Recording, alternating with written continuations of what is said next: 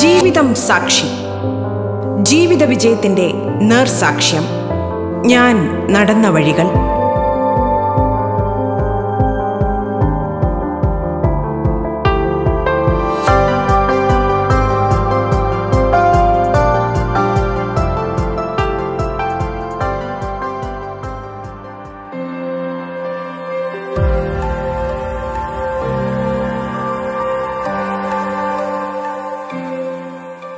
നമസ്കാരം പ്രിയ ശ്രോതാക്കളെ ജീവിതം സാക്ഷിയിലേക്ക് സ്വാഗതം.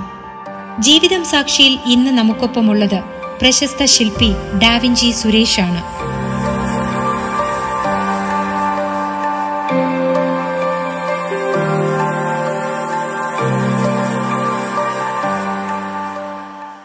ഹലോ നമസ്കാരം. ഞാൻ ഡാവിഞ്ചി സുരേഷ് ആണ് ചിത്രകാരനും ശില്പിയൊക്കെയാണ്. ഒരിക്കലും എന്നോട് ഈ മണിച്ചേട്ടന്റെ അനുജനായിട്ടുള്ള രാമകൃഷ്ണനെ വിളിച്ചിട്ട് പറഞ്ഞു സുരേഷ് നമുക്ക് നമുക്കൊരു പ്രതിമ മണിച്ചേട്ടന്റെ ഒരെണ്ണം ചെയ്യണം. അപ്പോൾ അതിന് എന്റെ ഒരു സാമ്പത്തികമൊന്നുമില്ല പക്ഷെ ആരെങ്കിലും സ്പോൺസർമാരെയൊക്കെ പിടിച്ച് നമുക്ക് ഒരു പ്രതിമ ഉണ്ടാക്കി വെക്കണം. അത് ഒന്നാം വാർഷിക ദിനത്തിലെങ്കിലും അത് ചെയ്യാൻ കഴിയണം. അപ്പൊ ഞാൻ പറഞ്ഞു എന്റെ എന്റെ കല്യാണത്തിന് എനിക്ക് താലിമാല വാങ്ങിത്തന്ന ഒരാളാണ് എന്റെ മണിച്ചേട്ടൻ. അപ്പോൾ സ്വന്തം സഹോദരനെ പോലെ തന്നെ അന്ന് ഞാനൊരു എന്താ പറയുക ഞാൻ വിവാഹം കഴിച്ചിട്ടുള്ളൊരു ലവ് മാരേജ് ആണ്. അപ്പൊ അതുകൊണ്ട് തന്നെ എന്നെ സഹായിക്കാൻ വേണ്ടിയിട്ട് എന്റെ അന്നത്തെ കുടുംബത്തിലെ ബുദ്ധിമുട്ടുകളൊക്കെ മനസ്സിലാക്കിയ മണിച്ചേട്ടൻ എനിക്ക് താലിമാല വാങ്ങാനുള്ള പൈസ അന്ന് എനിക്ക് തരികയായിരുന്നു. അപ്പൊ അത് അതിന്റെ ഒരു അതും മണിച്ചേട്ടനുമായിട്ടുള്ള എനിക്കുള്ള ഒരു ബന്ധം വെച്ചുകൊണ്ട് എനിക്ക് അദ്ദേഹത്തിന്റെ ഒരു അദ്ദേഹത്തിനോട് ഒരു സമർപ്പണമായിട്ട് ഈ ഒരു പ്രതിമ എനിക്ക് എത്ര ചെലവ് വന്നാലും ഞാനത് എടുത്ത് ചെയ്തോളാം എന്ന് പറഞ്ഞിട്ടാണ് ഞാൻ അങ്ങനെ ഒരു ഫൈബറിൽ അദ്ദേഹത്തിന്റെ ഒരു പ്രതിമ ഉണ്ടാക്കി. ആ, മണിച്ചേട്ടന്റെ പേരിലുള്ള ഒരു അച്ഛന്റെ പേരിലുള്ള വായനശാലയ്ക്ക് മുമ്പിൽ ഞാൻ അത് സ്ഥാപിക്കുന്നത് അത് അതിനുശേഷം ഒരുപാട് വാർത്തകളിലായൊരു മണിച്ചേട്ടന്റെ പ്രതിമകൾ ഇങ്ങനെ വന്നിട്ടുണ്ട്. മണിച്ചേട്ടനെ മണിച്ചേട്ടനുമായിട്ട് മണിച്ചേട്ടന്റെ തന്നെ പ്രതിമകൾ എനിക്ക് മൂന്ന് പ്രാവശ്യം ഉണ്ടാക്കാൻ സാധിച്ചിട്ടുണ്ട്. ഞാൻ ഈ വലിയ ശില്പങ്ങളൊക്കെ ചെയ്യുന്ന സമയത്ത് എന്റെ ഈ ശില്പത്തിന്റെ കൂടെ ഒരു സിനിമാ താരവും അതിന്റെ താഴെ ഉണ്ടാവും. ആരെങ്കിലൊക്കെ ആയിട്ട്. മമ്മൂട്ടി ഇപ്പൊ ആനേനെ ഉണ്ടാക്കുന്ന സമയത്ത് ആനയുടെ സൈഡിലായിട്ട് സലീം കുമാർ ആയിരിക്കും പാപ്പാൻ. കൊച്ചിനെനീഫയും സലീം കുമാറൊക്കെ. ആനപ്പുറത്ത് മോഹൻലാൽ ഇങ്ങനെ ടാറ്റ കൊടുക്കുന്നൊക്കെ ഒരു വർക്കൊക്കെ ആയിരുന്നു ആനേനെ ഉണ്ടാക്കിയ സമയത്ത് ഞാൻ ചെയ്തിരുന്നത്. അതുപോലെ തന്നെ ഈ കിങ് കോങ് ചെണ്ട കൊട്ടുന്ന സമയത്ത് വലിയ ഇരുപത്തഞ്ചടി വലിപ്പമുള്ള കിങ് കോങ് ചെണ്ട കൊട്ടുന്ന സമയത്ത് താഴെ നിന്നിട്ട് ഈ കലാപം മണിച്ചേട്ടനും അതുപോലെ തന്നെ അയ്യപ്പ ആഹ് ബിജുക്കുട്ടനൊക്കെ എന്നിട്ട് ഇങ്ങനെ ചെണ്ട കൊട്ടുന്ന ഒരു സംഭവം കൂടി ചെയ്തിരുന്നു. അന്ന് മണിച്ചേട്ടന്റെ പ്രതിമ ഉണ്ടാക്കാൻ വേണ്ടി മണിച്ചേട്ടന്റെ മുഖത്തു നിന്നാണ് ഡൈ എടുത്തിട്ടാണ് പ്ലാസ്റ്റർ പാരിസ് വെച്ച് ഡൈ എടുത്താണ് അങ്ങനെ ഒരു അദ്ദേഹത്തിന്റെ മുഖത്തിന്റെ ഒരു ഷേപ്പ് ഞാൻ ഉണ്ടാക്കിയിരുന്നു പിന്നീട് അദ്ദേഹം അത് വന്ന് ഞാൻ ഉണ്ടാക്കിയ സമയത്ത് അത് വന്ന് കാണുകയും ഒരുപാട് ഇഷ്ടപ്പെടുകയൊക്കെ ചെയ്തിട്ടുണ്ടായിരുന്നു. അന്ന് എന്താ പറയാ ആ ശില്പം ഉണ്ടാക്കിയതിന് ശേഷം പിന്നീട് ഞാൻ ആ മരണസമയത്താണ് മരിച്ചതിന് ശേഷം ഒരു വർഷം തികയുന്ന സമയത്താണ് അദ്ദേഹത്തിന്റെ മറ്റൊരു പ്രതിമ ചെയ്യുന്നത്.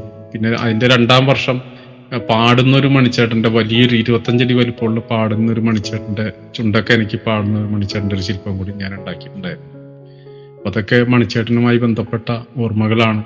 ഈ അവസാന കഴിഞ്ഞ വർഷം എനിക്ക് കലാഭവൻ മണി പുരസ്കാരം ലഭിക്കുകയുണ്ടായി. രണ്ടായിരത്തി ഇരുപത്തി ഒന്നിലെ കലാഭവൻ മണി പുരസ്കാരം എനിക്കായിരുന്നു. മണിച്ചേട്ടനുമായിട്ട് ഒരുപാട് ഓർമ്മകളുണ്ട്.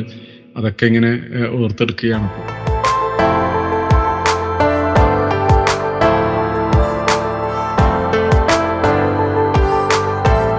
നിങ്ങൾ കേട്ടുകൊണ്ടിരിക്കുന്നത് ജീവിതം സാക്ഷി. ലോഹിസാറിന്റെ ആ ഒരു ഒരു വാചകത്തോടു കൂടിയാണ് എന്റെ ജീവിതം മാറ്റിമറിച്ചതെന്ന് എനിക്ക് തോന്നിയപ്പോൾ ഞാൻ എന്ത് ചെയ്തതെന്ന് വെച്ചാൽ അദ്ദേഹത്തിന് ഒരു ശില്പം. ഞാൻ മമ്മൂട്ടിക്കും മോഹൻലാലിനും യേശുദാസിനും രജനീകാന്തിനൊക്കെ മരത്തിൽ കൊത്തിയുണ്ടാക്കി അവരുടെ വീടുകളിൽ കൊണ്ടെത്തിച്ചു കൊടുത്തപ്പോൾ എനിക്ക് തോന്നിയിരുന്നു എന്റെ ജീവിതം മാറ്റിയ അല്ലെങ്കിൽ ആ വാചകത്തിനുടമയായിട്ടുള്ള ഒരു പ്രതിമ ഉണ്ടാക്കി കൊടുക്കണം എന്ന് എന്റെ മനസ്സിലൊരു ആശയമുണ്ടായിരുന്നു പക്ഷെ അദ്ദേഹം നമ്മളൊക്കെ പെട്ടെന്ന് തന്നെ അദ്ദേഹം വിട്ടു പിരിഞ്ഞു പോയി. അന്ന് അന്ന് എനിക്കത് നേരിട്ട് കൊടുക്കാനുള്ള ഒരു അവസരം എനിക്ക് ഉണ്ടായിട്ടില്ല അദ്ദേഹം കാണാനുള്ള ഒരു സാഹചര്യം പോലും ഉണ്ടായില്ല. പിന്നീട് ഞാൻ അദ്ദേഹത്തിന്റെ വീട്ടിലെ നമ്പറുകളും കാര്യങ്ങളൊക്കെ തപ്പിപ്പിടിച്ച് അവസാനം അദ്ദേഹത്തിന് ഒരു ഒരു ശില്പം ഉണ്ടാക്കി ഒന്നാം ചരമവാർഷിക ദിനത്തിന് ഞാൻ അവരുടെ വീട്ടിൽ അത് കൊണ്ടു കൊടുക്കുകയാണ് ഉണ്ടായത്. നൂറ് മീഡിയങ്ങൾ ചെയ്യുന്ന ചെയ്യുന്നത് ഞാൻ സത്യം പറഞ്ഞ ഈ ലോക്ക്ഡൗൺ കഴിഞ്ഞ ലോക്ക്ഡൗണിലാണ് കൂടുതലായിട്ടും ഈ ഈ നൂറ് മീഡിയങ്ങൾ ചെയ്യണം എന്നുള്ള ആഗ്രഹം എന്റെ മനസ്സിൽ വന്നത്. അമ്പത് അമ്പതോളം മീഡിയങ്ങൾ ചെയ്തൊരു വീഡിയോ ഞാൻ ഇറക്കിയിട്ടുണ്ടായിരുന്നു. എല്ലാ മീഡിയങ്ങളൊക്കെ ചെയ്ത് ചെയ്തിട്ടുള്ളത്. അതിൽ ഇപ്പം ഒരുപാട് വീഡിയോകൾ വൈറലായിട്ടുള്ള വീഡിയോകൾ ഉണ്ടായിരുന്നു വീട്ടിലെ അടുക്കളയിൽ ചട്ടിയും കലവും പാത്രമൊക്കെ അടക്കി കട്ടിലിന് മുകളിൽ വെച്ചിട്ട് ലാലേട്ടന്റെ ഒരു ഒരു ശില്പ ഒരു ശില്പരൂപേണയുള്ള ഒരു ചിത്രം ഒരു ത്രീ ഡി ത്രീ ഡി തോന്നുന്ന ത്രീ ഡി ഫീലിംഗ് വരുന്ന രീതിയിലുള്ള ഒരു ചിത്രമായിരുന്നു. അതൊരു വ്യൂ പോയിന്റിൽ നിന്ന് നോക്കുമ്പോൾ അതൊരു ലാലേട്ടന്റെ മുഖമായിട്ട് തോന്നുന്ന രീതിയിലാണ് അതൊരു ഇൻസ്റ്റാളേഷൻ ആണത്. അപ്പൊ അങ്ങനെ ഒരു വർക്ക് ഞാൻ ചെയ്തത് വലിയ വൈറലൊക്കെ ആയിരുന്നു. അത് ആ ഒരു സംഭവം ഇങ്ങനെ ഈ ചട്ടിയും കലം പാത്രങ്ങളൊക്കെ ഉപയോഗിച്ച് ലാലേട്ടന്റെ മുഖം ചെയ്തു എന്നുള്ള രീതിയിൽ. അങ്ങനെ വ്യത്യസ്തമായ മേഖലകൾ ഈ ഭൂമിയിൽ ഒരുപാട് ആയിരക്കണക്കിന് അതിന് മേലെ വസ്തുക്കളൊക്കെ ഉണ്ട്. അതൊക്കെ നമ്മൾ ഈ സ്വാഭാവികമായിട്ടും ഒരു ചിത്രം വര എന്ന് പറയുമ്പോൾ പേപ്പറിൽ വരയ്ക്കുകയോ അല്ലെങ്കിൽ ക്യാൻവാസിൽ ബ്രഷ് ഉപയോഗിച്ച് ചെയ്യുന്നതാണ് ചിത്രം വര എന്നുള്ളൊരു അങ്ങനെ ചിന്തിക്കുന്ന ഒരു കാലഘട്ടം തന്നെ നമുക്കുണ്ടായിരുന്നു. ഈ ചിത്രം വര ഇപ്പോഴത്തെ കാലഘട്ടത്തിൽ ഒരുപാട് മാറ്റങ്ങൾ സംഭവിച്ചു. അതിന് മീഡിയം എന്ത് വേണമെങ്കിലും ആകാം ചിത്രമായി രൂപപ്പെടുന്ന ഒരവസ്ഥയിലേക്കാണ് ഇപ്പോഴത്തെ കാലഘട്ടത്തിൽ നമ്മൾ കാണുന്നത്. ഇപ്പോൾ ഒരു പാടത്ത് കരനെല്ലുകൊണ്ട് കരനെല്ല് കൊണ്ട് ടൊവിനോന്റെ ഒരു ചിത്രം ഞാൻ ഉണ്ടാക്കിയിരുന്നു. അത് ഏതാണ്ട് ഒരു മുപ്പത്തഞ്ചടിയോളം വലിപ്പമുള്ള ഒരു ചിത്രമായിരുന്നു അത്. കരനെല്ല് കൊണ്ട് നെല്ലുകൾ നട്ടുപിടിപ്പിച്ച് ഒരു മുഖം ടൊവിനോന്റെ ഒരു മുഖം ഉണ്ടാക്കിയിരുന്നു. അതുപോലെ തന്നെയാണ് വിറകുകൾ. വീട്ടിൽ കത്തിക്കാൻ വേണ്ടി വിറകിറക്കിയ സമയത്ത് ആ വിറകിൽ പല നിറങ്ങളുണ്ട് വിറകുകൾക്ക്. അത് ഇളം മഞ്ഞയും മഞ്ഞയും ഓറഞ്ചും അതിന് കടുപ്പമുള്ള പല മരങ്ങളുടെ വിറകുകളാകുമ്പോൾ പല പീസുകളും വിറകുകളൊക്കെ അടങ്ങിയെന്ന പല നിറത്തിലുള്ള കളറുകൾ കണ്ടപ്പോൾ അതുകൊണ്ടൊരു ചിത്രം അങ്ങനെയാണ് പൃഥ്വിരാജിന്റെ ചിത്രം ഉണ്ടാകുന്നത്. അതുപോലെ ഒരു പ്ലൈവുഡിൽ കുറെ ആണികൾ അടച്ച് അടിച്ച് വെച്ച് ചിറ്റിയേക്ക് അടിച്ച് വെച്ച് ആണികൾ കൊണ്ട് ഫഹദിന്റെ ഒരു ചിത്രം ഉണ്ടാക്കിയിരുന്നു. പിന്നീട് ദുൽഖറിന്റെ ഒരു ചിത്രം പെബിൾസ് ഉപയോഗിച്ചിട്ട് ഉരുളൻ കല്ലുകൾ പല നിറങ്ങളിലുള്ള ഉരുളൻ പെബിൾസുകൾ ഉപയോഗിച്ചിട്ട് നമ്മളൊരു ചിത്രം അദ്ദേഹത്തിന്റെ ഒരു ചിത്രം ഞാൻ ഉണ്ടാക്കിയിരുന്നു. അപ്പൊ അത് അതുപോലെ വ്യത്യസ്തമായിട്ടുള്ള ഒരുപാട് മീഡിയങ്ങളുണ്ട്. ഇപ്പോൾ സ്പോർട്സ് മെറ്റീരിയൽ ഉപയോഗിച്ച് മെസ്സിയുടെ ചിത്രം എല്ലാവരും കണ്ടതാണ്. മെസ്സിയുടെ അതൊരു ത്രീ ഡി സ്റ്റൈലിൽ കൂടിയാണ്. ഈ ത്രീ ഡി ചിത്രങ്ങൾ ഞാൻ ഒരുപാട് വരച്ചിട്ടുണ്ട്. ഈ ഒരു വ്യൂ പോയിന്റിൽ നിന്ന് നോക്കുമ്പോൾ അത് ത്രീ ഡി ആയിട്ട് ത്രീ ഡയമെൻഷൻ തോന്നുന്ന ചിത്രങ്ങൾ അത് ചിത്രകലയുടെ വേറൊരു മേഖലയാണ്. അപ്പൊ അത്തരത്തിലുള്ള ചിത്രങ്ങളും ശില്പങ്ങളും നമുക്ക് ഇതുപോലെ ത്രീ ഡി ആയിട്ട് ചിത്രീകരിക്കാൻ പറ്റും. ഒപ്റ്റിക്കൽ ഇല്യൂഷൻ എന്ന് പറഞ്ഞ മറ്റൊരു വിഭാഗം കൂടിയുണ്ട്. ഒരു ഒരു നമ്മളെ കണ്ണിനെ വിസ്മയിപ്പിക്കുന്ന രീതിയിലുള്ള മറ്റൊരു കലാരൂപമാണ് ഈ ഒപ്റ്റിക്കൽ ഇല്യൂഷൻ. അപ്പൊ അത്തരത്തിൽ വ്യത്യസ്തമായിട്ടുള്ള പല കലാമേഖലകളും ഉണ്ട്. നമ്മൾ കണ്ടുപിടിച്ച് തേടിപ്പിടിച്ച് നമ്മളുടേതായ ആശയങ്ങളും കൂടെ കൈകോർക്കുമ്പോഴാണ് ഒരു കാണുന്നവർക്കൊരു വ്യത്യസ്തമായിട്ടുള്ള ഒരു അനുഭവം ഉണ്ടാകുന്നത്. അപ്പൊ അത്തരത്തിൽ മെസ്സിയുടെ ചെയ്ത സമയത്ത് ഈ തുണികളും അല്ലെങ്കിൽ ജേഴ്സികളും പന്തുകളും അല്ലെങ്കിൽ സ്പോർട്സുമായിട്ട് ബന്ധപ്പെട്ട സാമഗ്രികളെല്ലാം നിരത്തി വെച്ചുകൊണ്ട് ഒരു സ്ഥലത്തു നിന്ന് നോക്കുമ്പോൾ അത് മെസ്സിയുടെ മുഖമായിട്ട് തോന്നുന്ന രീതിയിലേക്കാണ് അതിനെ കൈകാര്യം ചെയ്തത്. അങ്ങനെ ഇപ്പോ ചെടിച്ചട്ടികൾ ഉപയോഗിച്ച് ചെടി ചെടിച്ചട്ടികൾ നിരത്തി വെച്ച് കഥകളിയുടെ രൂപം ഉണ്ടാക്കിയിരുന്നു. ഞാൻ ചെയ്ത വർക്കുകളിൽ എനിക്ക് തോന്നുന്നത് ഏറ്റവും വില കൂടിയ ഒരു മെറ്റീരിയൽ എന്ന് പറയുന്നത് സ്വർണം കൊണ്ടുള്ളൊരു ചിത്രമാണ്. നമ്മുടെ അബ്ദുൽ കലാം സാറിന്റെ ചരമദിനവുമായി ബന്ധപ്പെട്ട് അദ്ദേഹത്തിന് പത്തടി വലുപ്പത്തിൽ ഒരു തൃശ്ശൂരുള്ള ഒരു ജ്വല്ലറി ഹോൾസെയിൽ ഡീലറിന്റെ അടുത്ത് പോയിട്ട് അവരുടെ സ്വർണാഭരണങ്ങൾ എടുത്തുകൊണ്ട് പത്തടി വലുപ്പത്തിൽ അബ്ദുൽ കലാം സാറിന്റെ ഒരു ഒരു ചിത്രം സ്വർണ ആഭരണങ്ങൾ കൊണ്ട് ഉണ്ടാക്കാൻ കഴിഞ്ഞു. ഏതാണ്ട് ഒരു മൂവായിരം പവൻ ഇരുപത്തിനാല് കിലോ സ്വർണം ഉപയോഗിച്ചിട്ടാണ് അന്ന് ആ ഒരു ചിത്രം ഉണ്ടാക്കിയത്. അത് എന്റെ ജീവിതത്തിൽ തന്നെ വലിയൊരു സൗഭാഗ്യമായിട്ട് കരുതുന്നു. അത്രയും സ്വർണം നമുക്ക് കൈകൊണ്ട് എടുത്ത് എന്താ ഒരു ചിത്രം ഉണ്ടാക്കാൻ കഴിഞ്ഞല്ലോ എന്നുള്ളത്. ഇനി അതിനേക്കാൾ വലുതായിട്ട് വരുമോ എന്നുള്ളതും ഒന്നും നമുക്ക് ഒന്നും പറയാനാവില്ല. ഇനിയും ചിലപ്പോൾ പല മീഡിയങ്ങളും നമുക്ക് കണ്ട ഉണ്ടാക്കാനാവും. ഇപ്പോൾ ഏറ്റവും ലേറ്റസ്റ്റ് ആയിട്ട് ചെയ്തത് ശ്രീനാരായണ ഗുരുവിന്റെ ചിത്രമാണ്. അത് അറുപതടി വലുപ്പത്തിൽ ഏതാണ്ട് ഒരു രണ്ട് ലക്ഷം രൂപ വരു രണ്ട് ലക്ഷം രൂപ വരുന്ന ഒരു ടണ്ണോളം വരുന്ന പൂക്കൾ ഉപയോഗിച്ചിട്ടാണ് നമ്മളൊരു വർണചിത്രം ഒരു കൊടുങ്ങല്ലൂരിലെ ഒരു ഹാളിന് ഫ്രണ്ടിൽ നമ്മളങ്ങനെ ഒരു ചിത്രം ഉണ്ടാക്കിയത് ഗുരുദേവന്റെ ഒരു ചിത്രം. ഇനിയും ഒരു അഞ്ചെട്ട് മീഡിയങ്ങൾ എന്റെ മനസ്സിൽ ഉണ്ട്. ഒരു അഞ്ചെണ്ണം ചെയ്യാനുണ്ട്. അപ്പൊ ഇനി അത് കഴിയുമ്പോഴേക്കും അടുത്ത മീഡിയങ്ങൾ താനെ വരുമെന്നാണ് ഞാൻ പ്രതീക്ഷിക്കുന്നത്. അല്ലെങ്കിൽ കണ്ടെത്തണം നമ്മൾ. അപ്പൊ അതൊക്കെ നമുക്ക് ചെയ്യാനുള്ളതാണ്. ഇനിയും ഒരുപാട് നമ്മൾ കണ്ടെത്താനുള്ള മനസ്സ് കാണിച്ചാൽ നമുക്ക് പലതും ചെയ്യാൻ സാധിക്കും.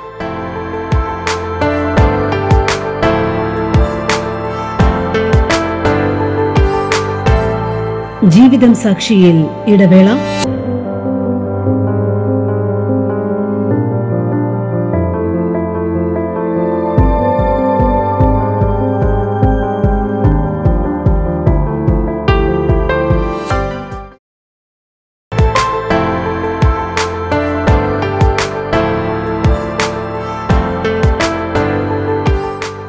പ്രശസ്ത ശില്പി ഡാവിഞ്ചി സുരേഷാണ് നമുക്കൊപ്പമുള്ളത്.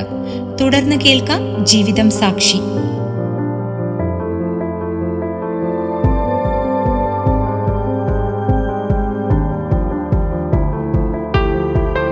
പ്രൊഫഷണൽ നാടക സമിതികൾക്ക് കുറെ വർക്കുകൾ ചെയ്തിട്ടുണ്ട്.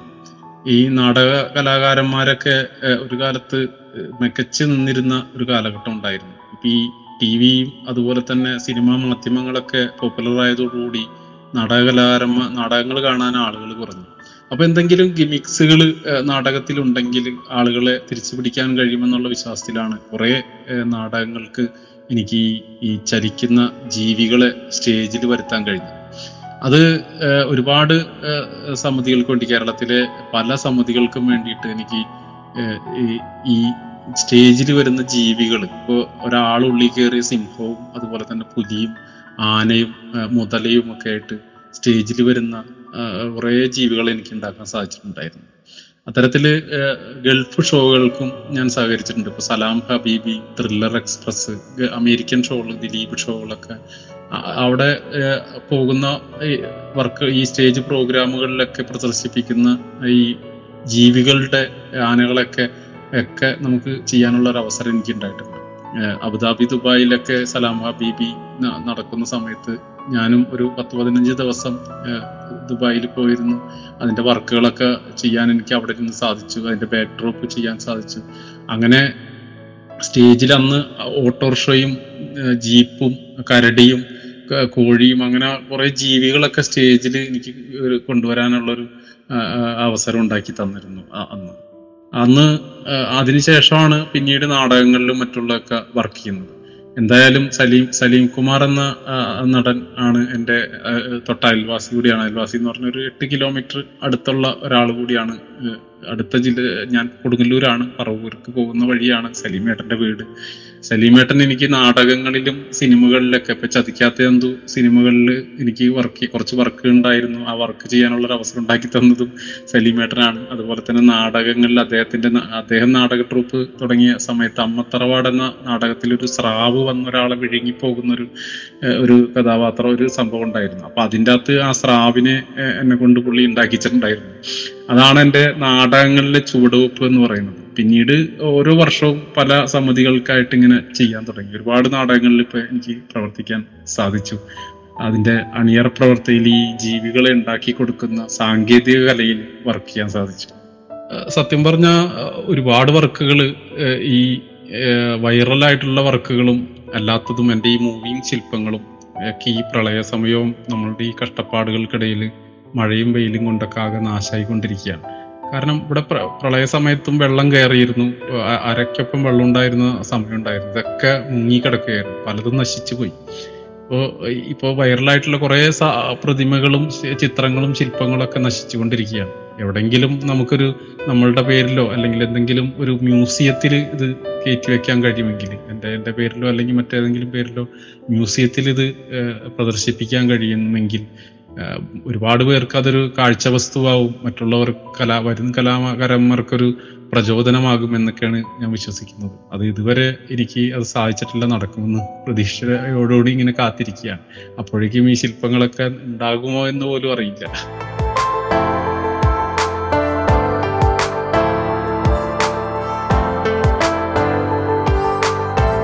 നിങ്ങൾ കേട്ടുകൊണ്ടിരിക്കുന്നത് ജീവിതം സാക്ഷി.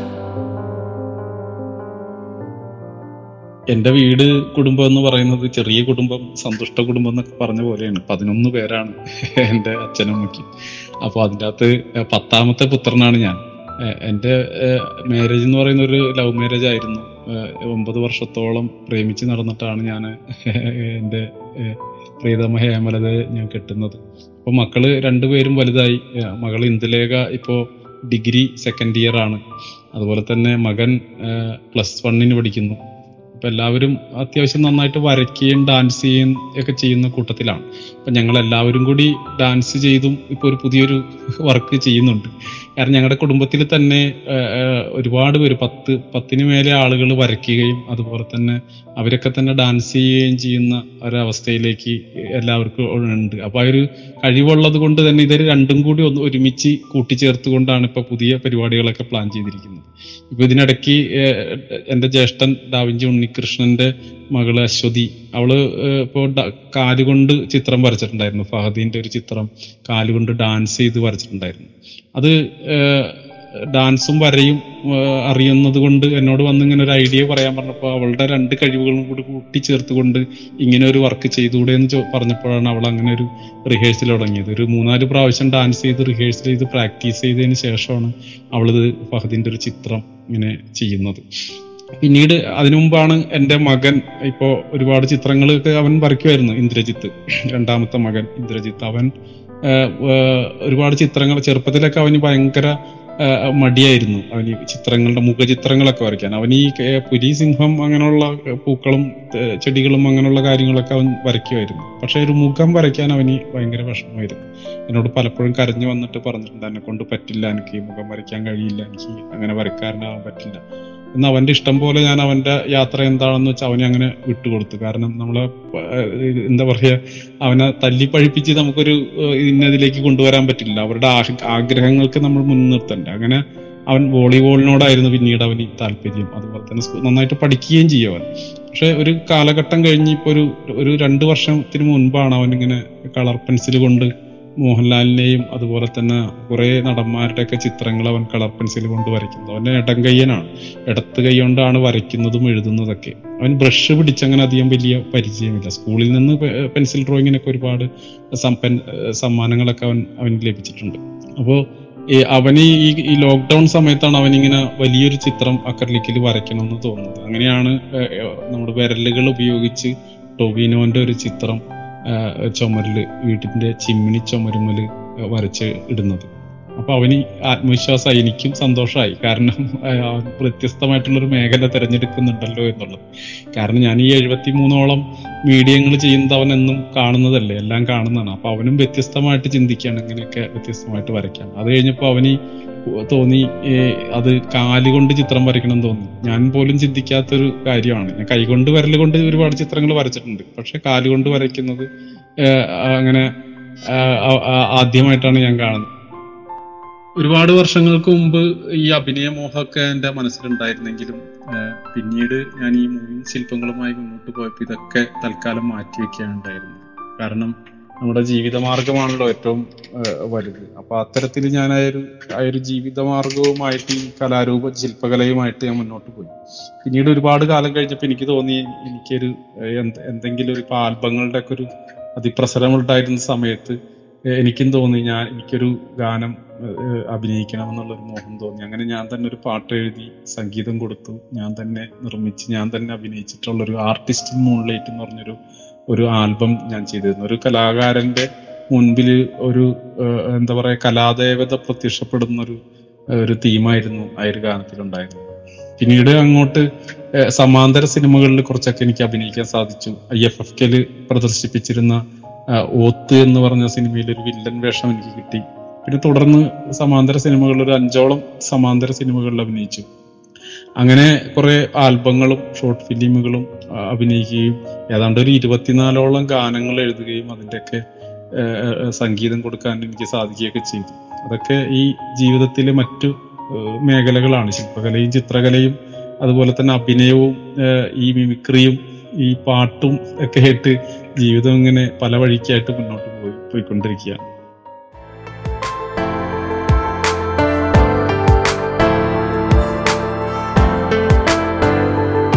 പ്രശസ്ത ശില്പി ഡാവിഞ്ചി സുരേഷ് അതിഥിയായി എത്തിയ ജീവിതം സാക്ഷിയുടെ ഇന്നത്തെ അധ്യായം ഇവിടെ പൂർണമാകുന്നു.